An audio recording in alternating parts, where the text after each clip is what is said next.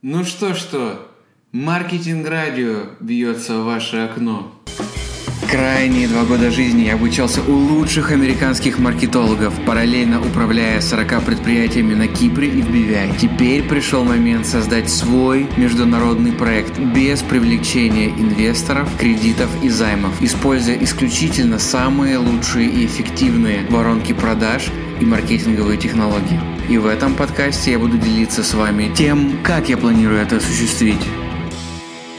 Поехали, ребятки! Ребятушки, мы регулярно говорим о том, что люди на сегодняшний день, а именно ваши клиенты, максимально перегружены информацией, которую они получают отовсюду.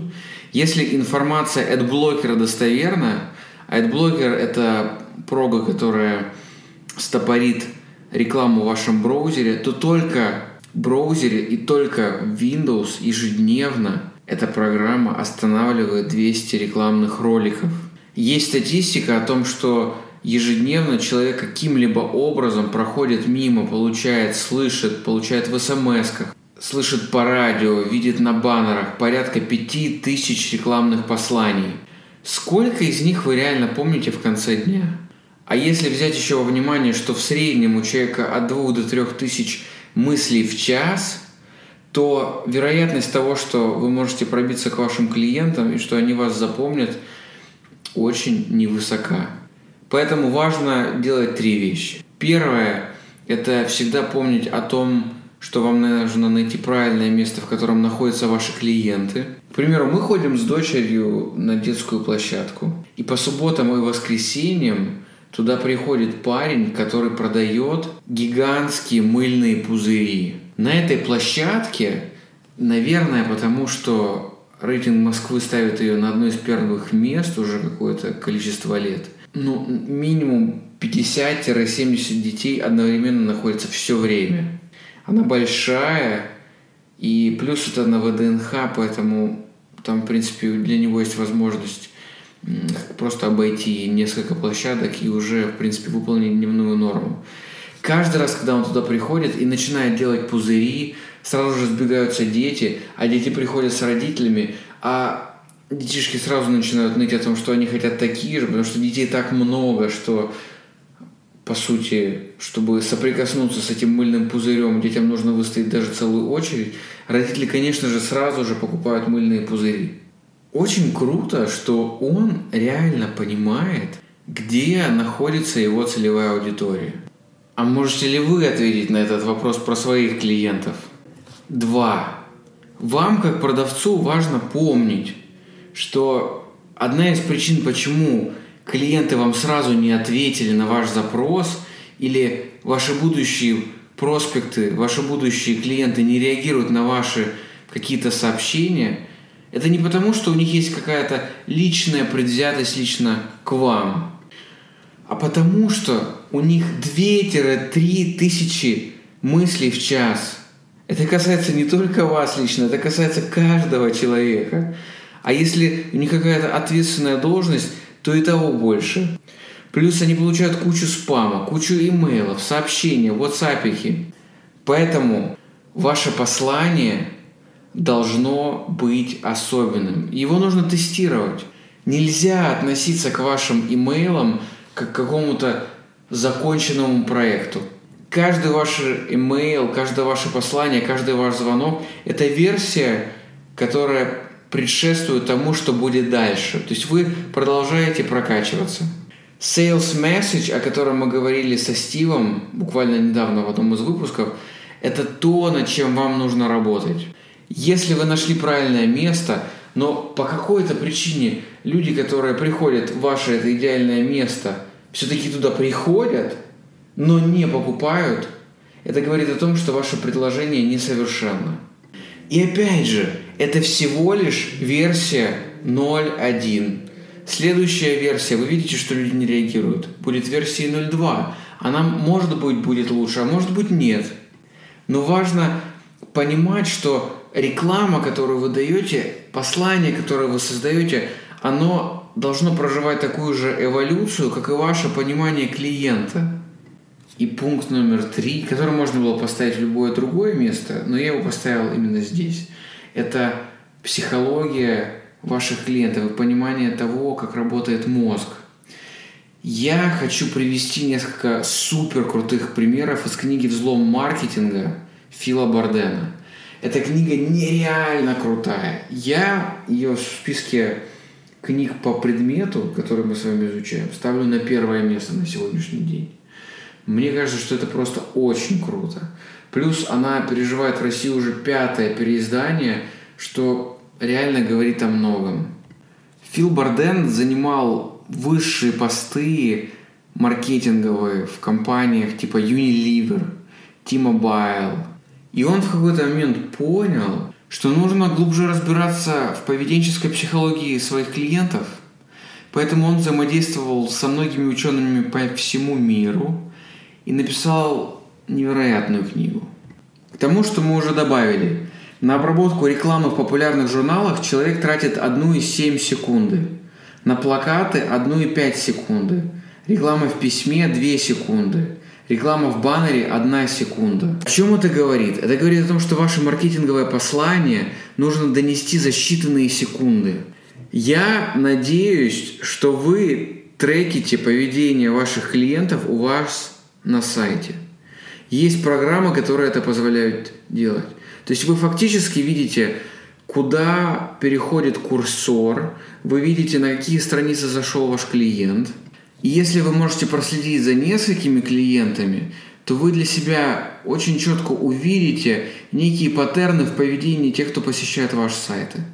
И когда это происходит, вы можете сделать вывод, окей, вот эта часть странички моей, моего лендинга, моей продажной странички, моей воронки – цепляет человека, а вот это нет. Почему? Хороший вопрос. Могу ли я задать этот вопрос напрямую? Если нет, какие есть варианты, как я могу изменить страничку для того, чтобы она стала более интересной? Смотрим дальше. Давайте поговорим о кофе. Starbucks запрашивает за свой кофе достаточно высокую цену. Что входит, скажем так, в обрамление продукта?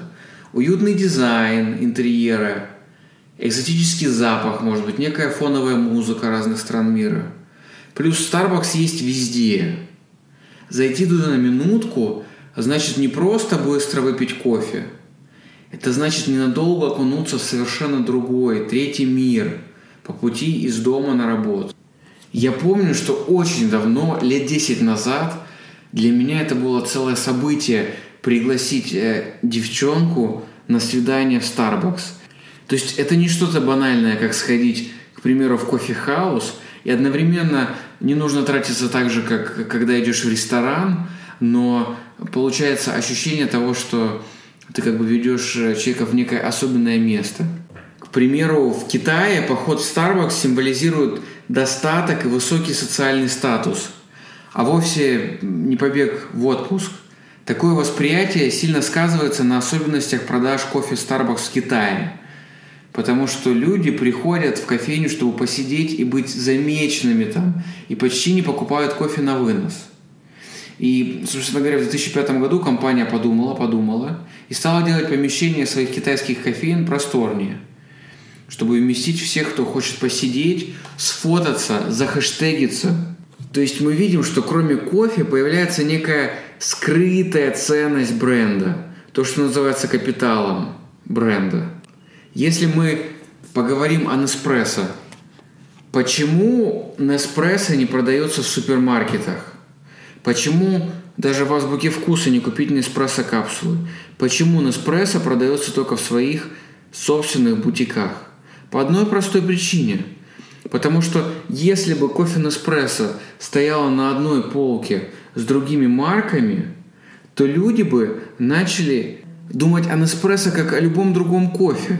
А тут появляется некая эксклюзивность. То есть это целый поход в некий бутик. Плюс его рекламирует Джордж Клуни. То есть создается некая эксклюзивность процесса. То есть компания Nespresso вынесла себя вообще в абсолютно другую категорию товара.